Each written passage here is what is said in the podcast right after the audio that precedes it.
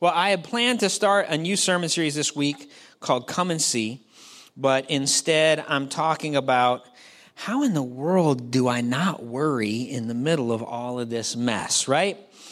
And so, um, first, I just want to make a couple of observations that I think are important. Because if you listen to people on social media and you listen to people um, as you're interacting, here are some of the things I've heard. I've heard a lot about media frenzy. How many of you have heard that term, media frenzy? Over the, and, and if I can be honest, I have not seen a lot of media frenzy. I have seen a lot of reporting. I've seen a lot of trying to process through information as much as possible. And me personally, I like to be informed about stuff. If there are things that are happening, especially things that are going to affect me, I really like to know about it. I like to know what's going on. So I would say in what I've seen so far, and I haven't seen it all, but what I've seen so far has been pretty responsible reporting. And I just want to make sure, like, if the media is being frenetic and stirring panic, I would like to be the first person to call it out, but I just haven't observed that very much this go round. Um, I've heard a lot of people talk about how everyone is panicked. I have not seen a ton of panic either. Like Mary and I went out and we got some groceries and we stocked up on some things and everybody was pretty chill. You know, there were some people probably taking more toilet paper than they were going to use in the next year, you know. Um, I don't know, maybe people are building little forts out of toilet paper. I don't I don't know. Um, I don't know what's happening, but but it was one of those things that as as I was listening to the some of the things that I saw on Facebook and um, you know, Instatube or whatever the other things are called. I don't I'm just making myself look older, right? But it, it, it, was talking about, all oh, the people are just panicked. And, and I was thinking, okay, by comparison, every Black Friday, somebody is trampled to death, stabbed, shot. You know, like we've seen well, I think I read uh, this morning, I just kind of quickly looked up the statistics. I think since 2006, there have been 14 people killed on Black Friday and like 138 other types of injuries, including stabbings and shootings. That, uh, and so I'm thinking, by comparison, this hasn't been that bad. Um, have people bought in, in bulk? Yeah. Have people's bulk buying created a lack of stuff? For other people? Yeah.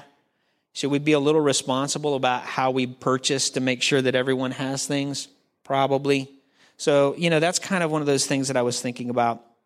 Another thing um, that, that I've heard is people talking about chaos. There's just chaos. And, um, and I want to just say that from our federal, state, and local government, I've been pretty impressed with the attention that's been given to this thing. Um, I don't mind criticizing politicians when they're doing things wrong. Um, if I think it will be effective in helping people vote the right ways or whatever, if I think a politician is being foolish, I don't want you to vote for him, you know? Um, and I don't have a political aisle that I'm going to stand in. I, am just going to say, hey, there are corrupt politicians everywhere, and I tend to get frustrated with all of them. Um, what I would say is, you know, the response to the coronavirus from our political leaders, our, our governor, our mayor, um, the president, I think has been pretty reasonable. It, one of the things that I know as a leader is making decisions when you don't have information is very, very hard. And it's very easy after the fact to look at the decisions that leaders have made and say, well, three weeks ago they should have said that. Well, of course we say that because we know the information today. They didn't know the information three weeks ago. Even about, you know, things with whether we should have church today or not. There's, you know, there, there are people that think I made the wrong decision by deciding to have church. There are people that think I made the right decision to have church. There are people that think that I'm using the wrong protocols for today. There are people that think that I'm using the right protocols. There are some people that think that we're being over the top by having people wear blue gloves. There are people that think that we didn't go far, far enough. So I, I'm just going to tell you, making decisions as a leader is very, very difficult. And so you're trying to make the most informed, best decisions that you possibly can. Just know that leaders have way more things that they have to think about than, than you do, right? Because they're thinking about the impacts on everybody. How does this affect? So you're playing all of these scenarios out as a leader. And it, for me, you know, pastoring a church with, you know, 120 or so people, it, it, it is challenging for me to think of those scenarios. Think about, you know, making decisions for a country of 300 million people. Like, that's a lot, right?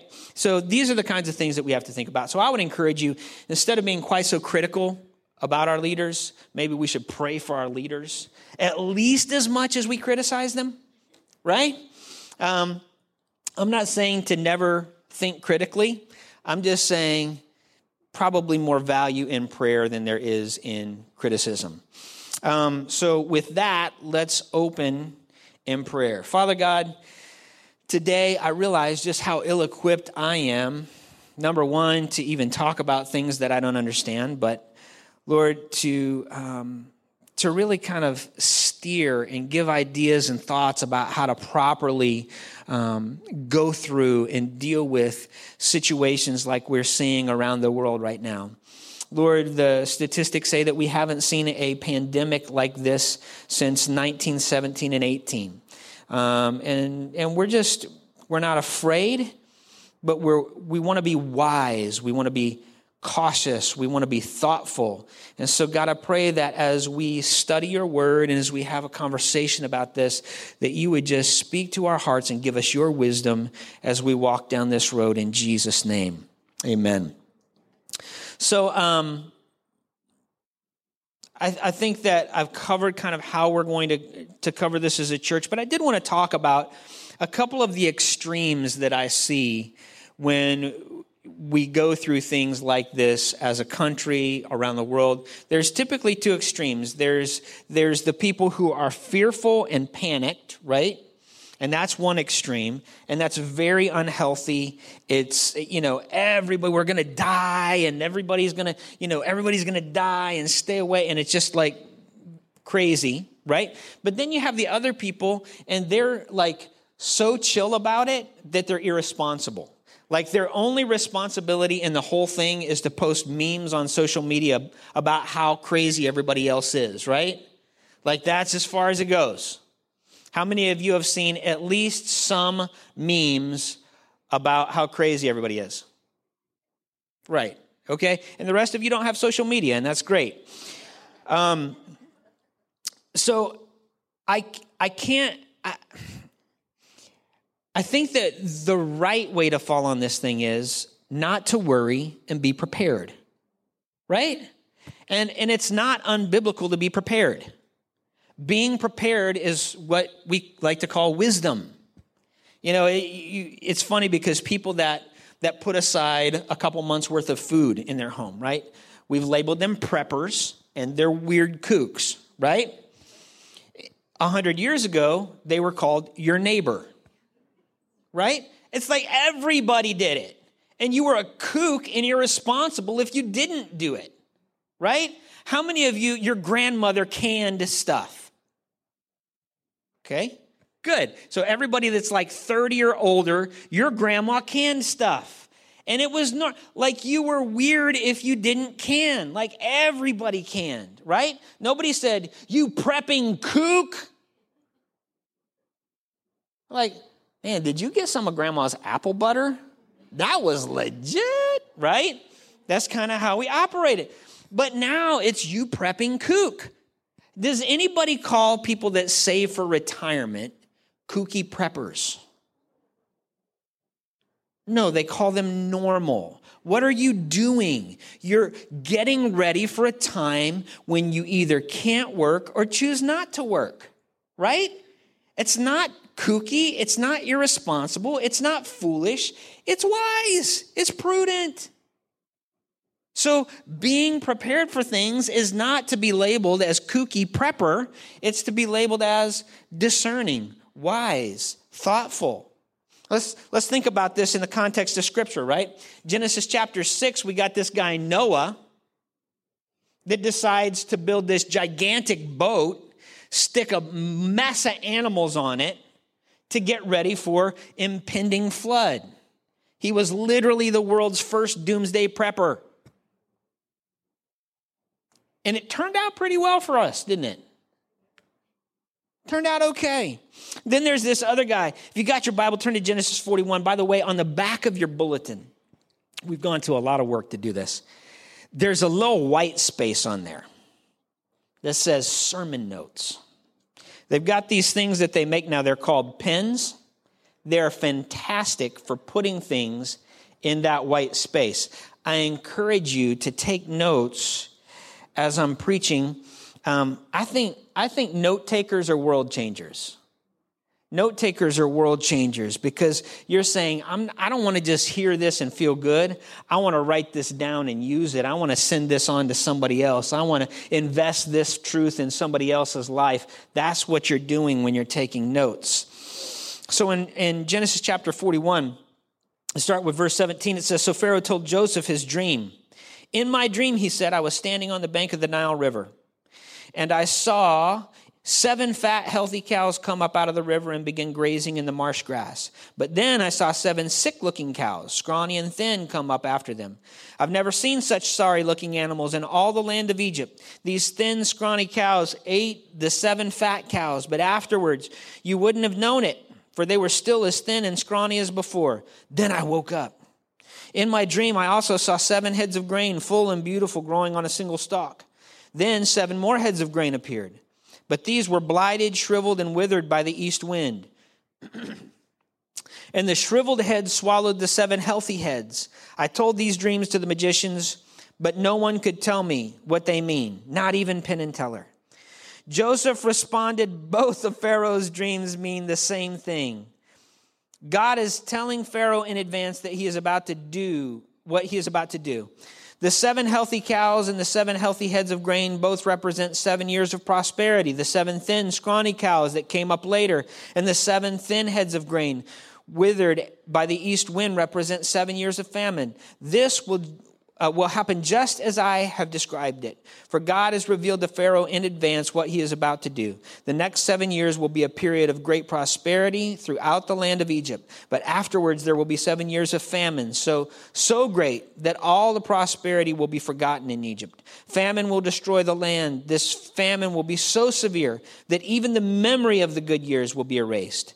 As for having two similar dreams, it means that these events have been decreed by God and He will soon make them happen. And so we've got these crazy dreams from Pharaoh.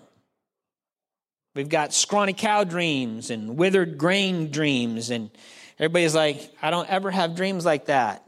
Some of you are like, my dreams are weirder than that, right? And what was Joseph's response? What was Joseph's response? His, his response was, Pharaoh, we're all gonna die. I am so freaked out right now.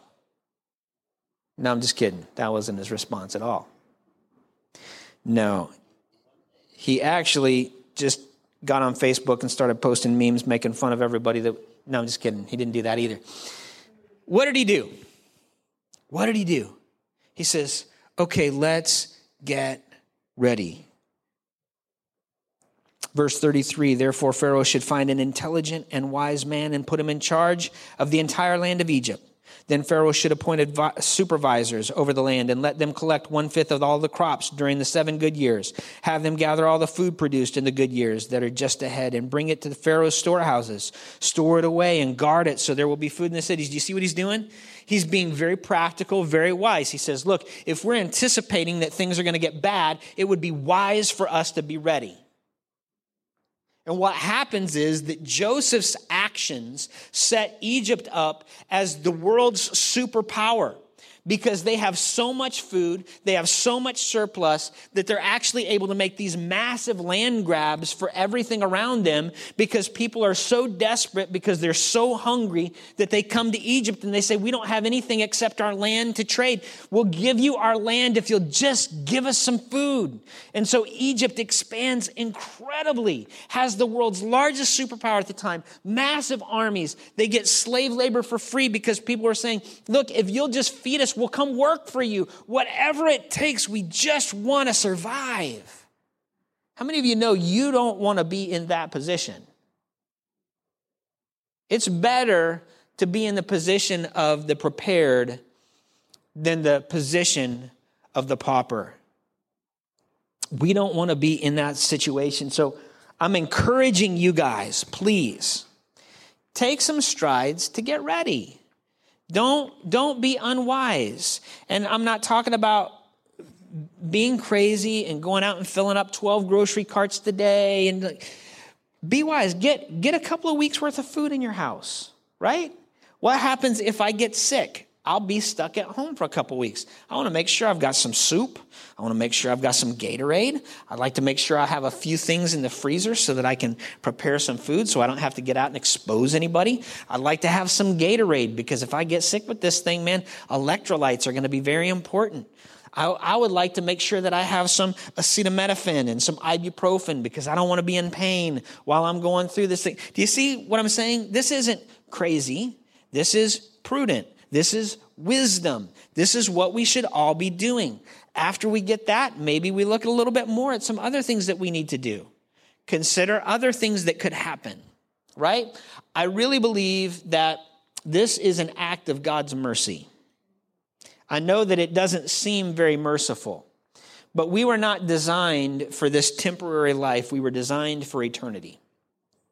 And in as much as this wakes us up to the reality that life is fragile and life is short, and hopefully this is a wake up call to your friends that don't know Jesus because this should be a moment where we, as believers in Jesus, are telling our friends, look, don't just be prepared for this, this virus. Don't just be prepared for the next couple of weeks. Be prepared for eternity because one day Jesus is coming back and you want to be ready.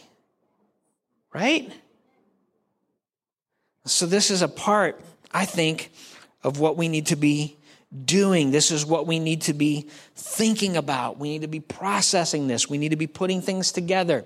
We need to be looking for ways that we can help those around us. Thinking about the folks that are in our communities that are elderly. I think a knock on their door in your neighborhood and say, Hey, do you have enough groceries?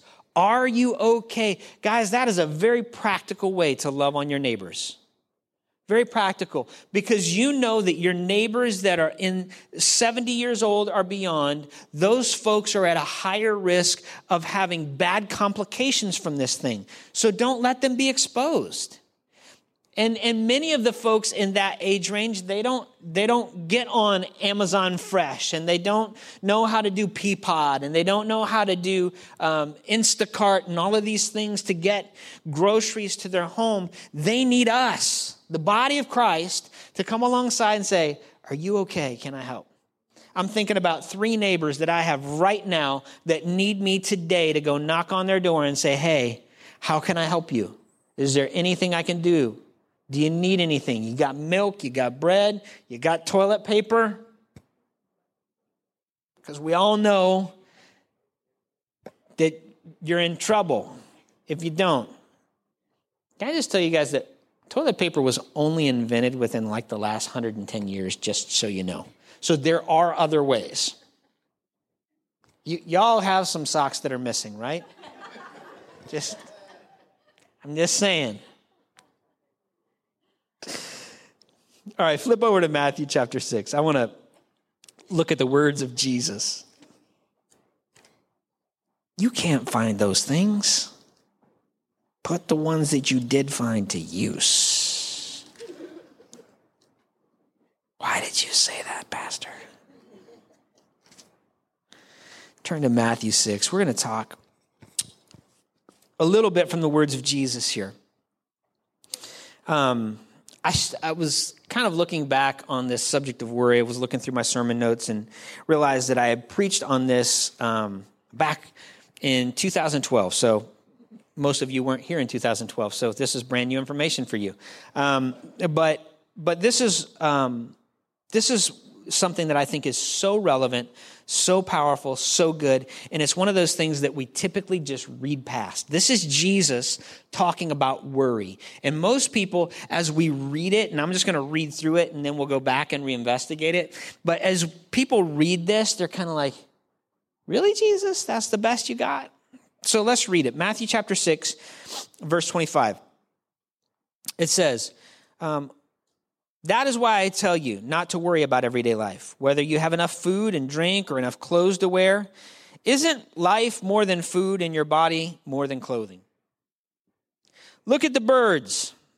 They don't plant or harvest or store food in barns, for your heavenly Father feeds them. And aren't you far more valuable to Him than they are? Can all your worries add a single moment to your life? And why worry about your clothing? Look at the lilies of the field and how they grow. They don't work or make their clothing, yet Solomon in all his glory was not dressed as beautifully as they are. And if God cares so wonderfully for wildflowers that are here today and thrown into the fire tomorrow, he will certainly care for you. Why do you have so little faith? So don't worry about these things saying, what will we eat and what will we drink and what will we wear? These things dominate the thoughts of unbelievers. But your heavenly Father already knows all your needs. Seek the kingdom of God above all else and live righteously, and he will give you everything you need. So as as we look at this thing, and actually as we back up to verse 24, I want to read this and then we'll talk about it, okay? Verse 24 says, No one can serve two masters. This is the setup for all of this conversation about worry. No one can serve two masters, for you will hate one and love the other. You will be devoted to one and despise the other. You cannot serve God and be enslaved to money. Hmm. How come it is that Jesus uses as the launch point to talk about worry? Why is he using money as the launch point? That's weird. Like, none of us worry about money. I mean, come on. This is crazy, right? This, he knows that first century or 21st century people struggle with money. And, and here's the tendency that we all have we all have the tendency to trust in money. We don't really trust in God, we trust in our paycheck. And here's the reality about the majority of Americans the majority of Americans aren't forced to trust God. If we look around the world, we see countries where literally people may not eat over the course of a day or two days or three days. And they're literally in these places where they're eating out of trash heaps and they're, they're struggling for their next bit of food. And, and, and this is one of those times where these people in the first century, they're literally so oppressed by the Roman government that they, they don't have enough money to eat. They can't eat. And so Jesus approaches these people in the middle of their struggle and he says, That is why I tell you not to worry about everyday life. Whether you have enough food and drink or enough clothes to wear. Do you hear what he's saying here? He, he's saying here, your number one worry is about food and clothes. Now, if these guys were in the 21st century, he would say, hey, don't worry about coronavirus, right? Don't worry about the stock market and what it's doing. Don't worry about your job situation. That's what he would remind us of today, right? And so, as we dig in here, he's, he's not saying that it's not important. He's not saying food is not important. He's not saying that clothes are not important. He's not saying that it's not important to think about the coronavirus. He's not saying that it's not important to think about the stock market. What he's saying is it's not worth worrying about. That's what Jesus is getting across here. And, and so as we read on, what's he say? He says, Isn't life more than food? And your body more than clothing? I, I used to I used to fly airplanes. Um, that was going to be my career path before um, God closed all the doors and led me to be a pastor. And so I have one year of studying aviation science. I loved it, loved the field, loved being able to get out there and fly in an airplane. If you've never flown in a small airplane, it is so much fun. It's the greatest thing in the world. Mary would love to do it more. No, I'm just kidding. She wouldn't. Um, but I, I love it because you get out there. And for me, it was, I would get out there at like five o'clock in the morning. And um, I did, most of my flying was during the winter. And so I get out there at like five o'clock in the morning. You have to rub the airplane down make sure that things were de iced and that it was ready to go. And so I'd be out there doing checks and all this pre flight before the sun ever came up. And you're out there on the runway or out there on the taxiways uh, right outside the hangars, and it's just kind of all of this stuff happening, all this bustle, and then you get in the airplane and you take off, and as you take off, it's like everything just starts to get smaller and smaller and smaller and smaller, and all of a sudden you're just kind of soaring above everything and you're looking at all the things that, you know, because I would be flying around St. Louis, flying over St. Louis in the middle of rush hour. So it's gridlock down there. But up there, it was fine. Nothing going on. Just me hanging out with the birds and just flying around. Um, I remember in 93, which is when I was flying a lot, there was a, a huge flood in the Mississippi. And um, and I was literally flying over Columbia. And as I'm flying over there, I'm watching as this old white farmhouse just picks up off of its foundation and starts going down the Mississippi River. It's crazy. Literally watched it as it happened.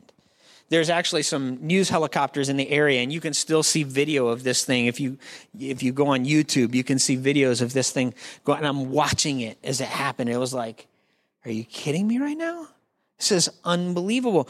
And, and here's the thing that I know about the problems in life is that the higher you get, the smaller they are. That's why worship is so important because you're elevating your spirit to connect with God, and He's above it all, right? And so, as He's above it all, so we, as part of Christ, we, as the body of Christ, we, as we are seated, Scripture says, in the heavenly places, we have a vantage point from the heavenlies that we're able to look down and see things from His point of view as what they are. And that's small by comparison. Part of the beauty of relationship with God is that you get God's perspective on things. And that's why Jesus can make this next comment, because he says, Look at the birds. To which everybody listening goes, Really? Like, Jesus, I, I don't have time to look at the birds. There's a coronavirus that's become a pandemic around the world. The stock market has crashed. There's global terrorism. There's instability in the fuel market. There's, there's wonder if the American oil industry is going to shut down because there's this war from some of the Middle Eastern countries to drive oil prices so low that it knocks out our oil industry. And then what do we do when we lose our energy independence and my kids struggling in school and I don't know, my parents are aging and I don't have time to look at the birds. I just see Jesus saying, You done? Did you get that out of your system? You okay? Look at the birds. All right, Jesus, I'm looking at the birds. Tweet, tweet, tweet. Yep, got it. They do the same thing every day. Nothing new with the birds. What kind of wisdom am I supposed to get out of looking at the birds? Because you, you, when, you, when you think about it, you're like, look at the birds. Look at the birds. Birds literally just fly around and they grab a worm out of the ground and eat it. And you're like, I'm not eating a worm, Jesus. I don't even like worms, right? And, and, and you, you read on here and, and look what he says. He says, Look at the birds. They don't plant or harvest or store food in barns, for your heavenly Father feeds them. And aren't you far more valuable to him than they are. And so, so the idea here is that they don't have any solutions for the coronavirus. The birds, they, they don't know. They're just flying around. We don't have any idea what to do, right? They, they don't have a, a health care They don't have a 401k. They don't have a college education. They, they don't walk their kids around by the hand everywhere they go and put helmets on them and protect them from every possible bad thing that could ever happen. They don't do any of that stuff. But you do. And if God takes care of these birds that don't do any of that, how much more does God want to take care of you? And look, God made you. You are the imprint of God in creation. He said, I'm going to make man in my image. Why is it so important? Why is one of the Ten Commandments? Do not make for yourself any graven images. Why? Because God is the only one that is allowed to make something in his image, and that was you. He made you in his image. And so the reason we don't try to make images of God is because we are the image of God. And so if you're the image of God, don't you think that God is going to care for the ones that bear his likeness? If I run around and make sure my kids have helmets and I run over to them when, when Abby is out playing on the trampoline and I hear that cry that only kids that are hurt make, I know it.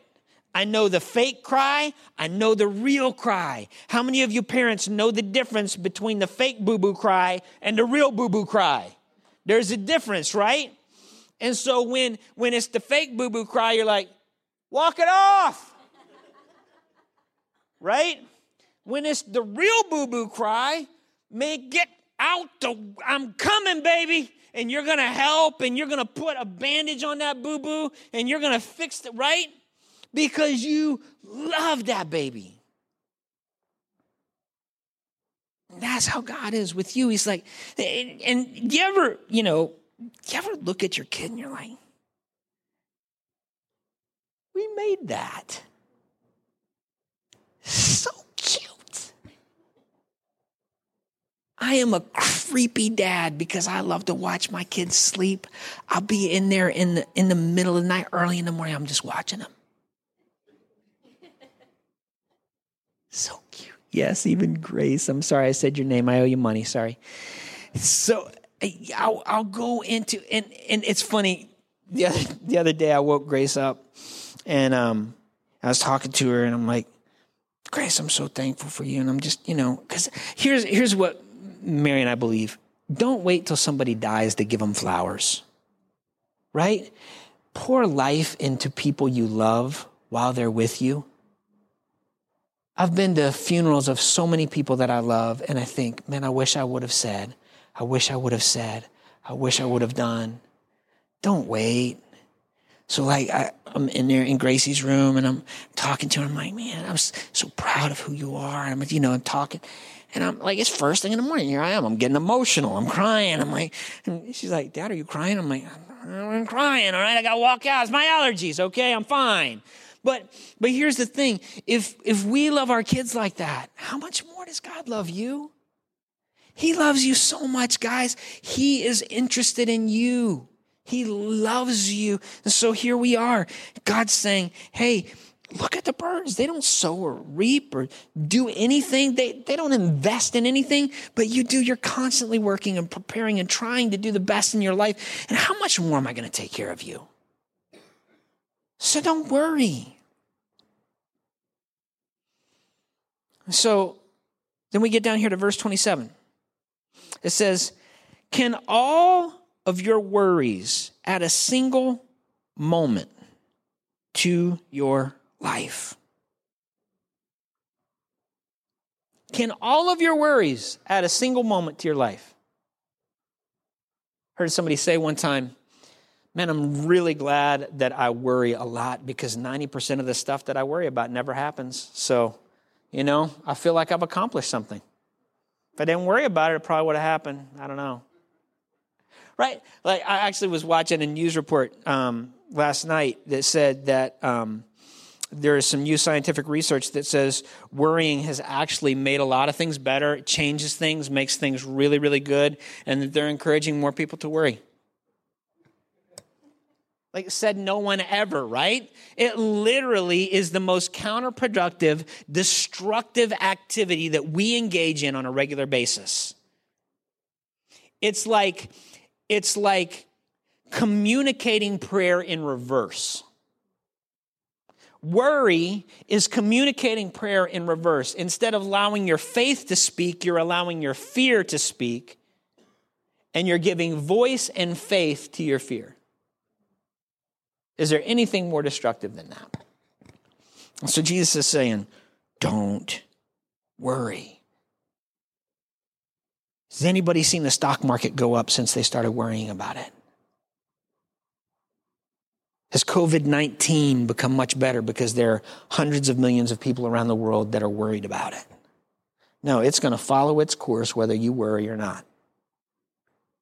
And so, this is where Jesus comes up with this amazing idea, and that is don't worry.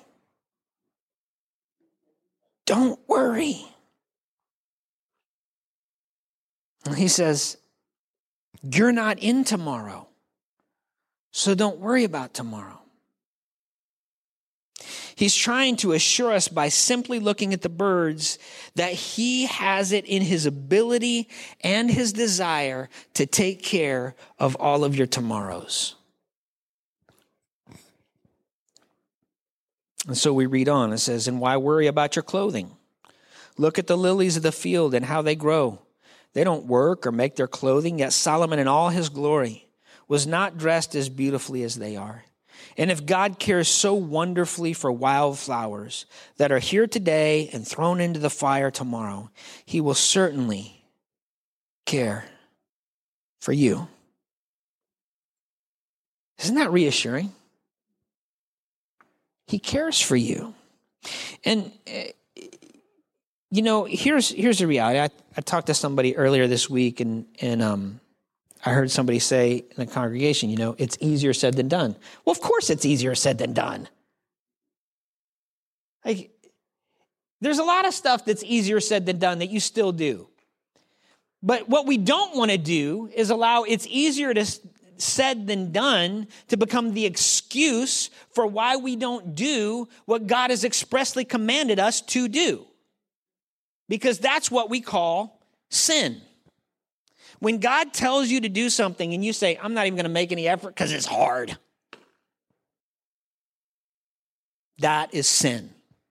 If you stumble into worry, and you've been making the effort to press in and, and worship and pray and, and give your thoughts over to God and do what Paul says and take every thought captive to the obedience of Christ, if you've been doing that and you've been engaging in that and you find yourself falling into worry again, when you fall into worry, pick yourself up and say, Today, I take every thought captive to the obedience of Christ. I will not let Satan dominate my thoughts and sidetrack my faith. I put my hope in Christ. That's what we do.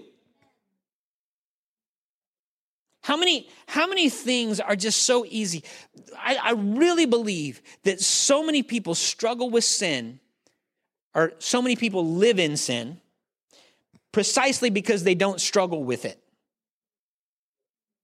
I don't have a problem with people who struggle with sin. I have a problem with people who roll over and say, well, I guess I'm just going to sin. It's too hard. No. You have the power of the Spirit of the risen Jesus living within you. Act like it. Act like it. Do you think that Jesus didn't get tempted to worry? We see him in the Garden of Gethsemane, don't we? And he is wrestling about his tomorrow, but he's not worried about his tomorrow. How does Jesus deal with what could have been a stumbling block of worry? I would be worried if I were going to a cross. Would you put that on your list of things that might be a concern in your life? How does Jesus deal with it? He says, God, I don't want to do this.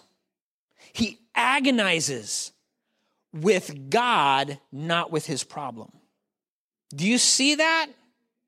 Where is his attention directed?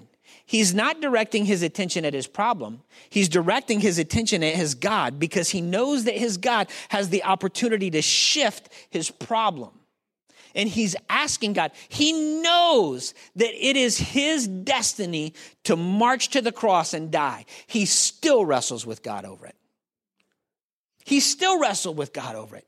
Why? Because the temptation was to worry. But if he gives in to worry, then he has given in to sin. And he says, I refuse to do that. So instead of letting my thoughts be occupied by this thing that is so scary, and let me tell you something people died on crosses all the time. That was not the problem. What Jesus knew was coming was this extraordinary separation from God that he was going to experience when he hung on a cross. Because when he's hanging on the cross, he's suspended between heaven and earth, and he's rejected by both, and he's experienced the shame and rejection and humiliation of being tortured by humanity that he loves and is dying for, while at the same time knowing that God is going to turn his back on him as Jesus opens his arms to receive all of this sin of humanity, past, present, present, and future. All of that stuff coming on Jesus. And so that moment of shame that you have when you realize that you've sinned and you've done something that is horrific to God and you feel that wash of guilt that comes over you. Imagine every sin of humanity, the guilt and the shame and the pain and the angst that comes with that, all washing on one person at one time. Can you imagine the agony? And what does Jesus say? God, why have you forsaken me? Do you hear that agony? And Jesus, as he's crying out to his father, why? The idea of that word forsaken there is, why did you turn your back on me? It's rejection. And then Jesus says, It's finished. I did it. I shouldered the whole load. The cross wasn't strong enough, but I was strong enough. I've got it. All humanity, past, present, future, I'll shoulder it. Can we just take a minute and say, Thank you, Jesus? Thank you, Jesus for shouldering the weight of our sin. Thank you for wrestling with what could have been worry in your life and turning it around for the glory of God for ours. Thank you, Lord. And then the second part of verse 30, Jesus makes this statement. He says, Why do you have so little faith? What's interesting about this phrase is that it's not used by anyone except Jesus. He's the only one that uses this phrase, you of little faith, and it's actually just one word in Greek. It's actually two seldom used words that Jesus puts together and makes a compound word out of it. And the word literally translated would be little faither And we, we come out of this moment of thinking about the cross and we move into this moment of Jesus calling his disciples a name. You can, you can almost see Jesus kind of laughing as he calls his disciples out and says, You little faithers. Like, you're stressed out about what you're going to eat, little faither. You're stressed out about what you're going to wear. I know your clothes are wearing out, little faither. You're worried about the coronavirus, little faither. You hear somebody worrying, you just need to go up to him and say, little faither. Just call him a name. Tell him your pastor said to. So he, he, he makes this word little faither. And what he's what he's saying is, hey, I want you to know that when you take on this worry, you're taking on an identity. How many of you hear people say, I'm a worrier? Do you hear how you're identifying yourself? You've named yourself worrier. Many of you have ever heard people say, I have anxiety, right? I possess it, it's mine, it's who I am, it's attached to me. No, no, no, no, no. You don't have anxiety. You wrestle with anxiety. You struggle against worry, but it is your enemy. It is not who you are. Let me tell you who you are. You are the blood bought. You're the redeemed. You're a son or a daughter of God. You are a part of the royal family. You are seated in heavenly places with the most high God. That's who you are. Lean into that. Tell people, man, my enemy kicks my butt sometimes. My enemy is anxiety but I know it. I see it when it comes, but I'm going to fight it every step of the way because greater is he that is in me than he that is in the world. I refuse to accept it as my identity. Verse 31 says, So don't worry about these things, saying, What will we eat? What will we drink? What will we wear? These things dominate the thoughts of unbelievers. So Jesus just made fun of you and called you a little faither. Now he's saying you're the same as an unbeliever. He's equated you with an atheist because of your worry. He says, look, of, of course atheists think this way because they don't realize that I'm their provision. They don't realize that I'm Yahweh Yireh. They don't realize that I'm the one that provides. So why are you behaving just like the atheists?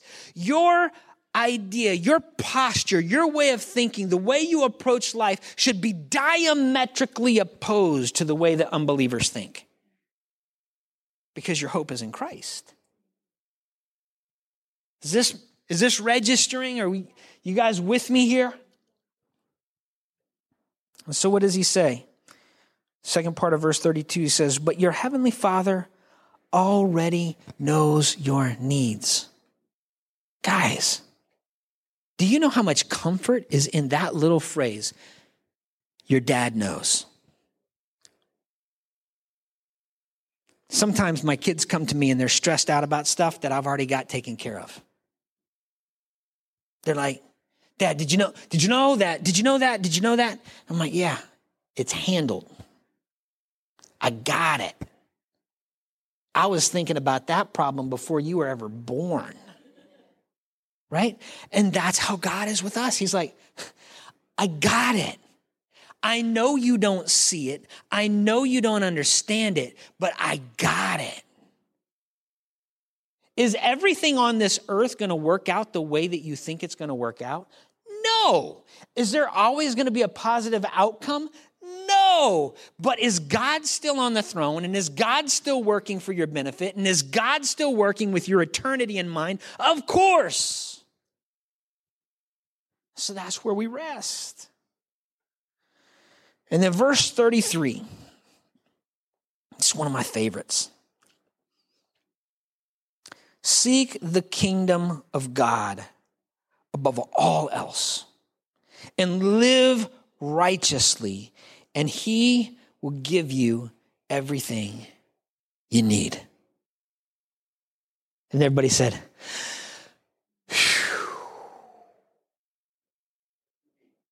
But here's the problem, right? We tend not to seek the kingdom and righteousness first. We tend to seek what we want first.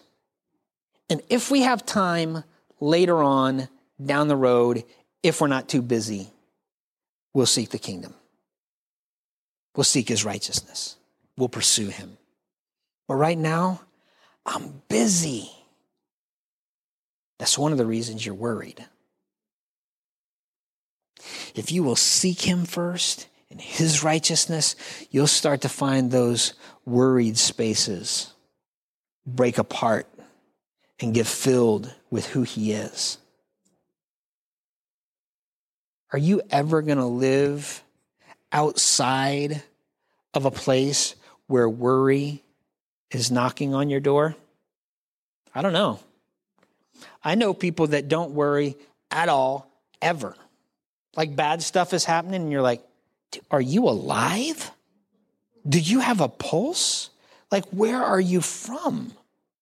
Are you like from Krypton? Who are you? Like, how are you not worried?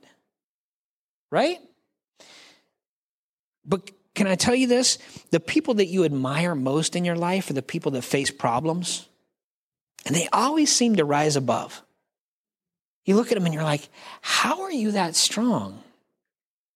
And if you ask them that question legitimately, they would tell you, I'm not, but he is.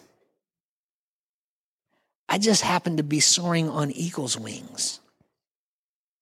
Because those who wait on the Lord will run and won't go weary. They'll walk and they'll not faint. They'll mount up on wings like eagles and they'll soar above the problem. And the problem will still be there, but their perspective will be so dynamically shifted by their position that it won't affect them like it affects you.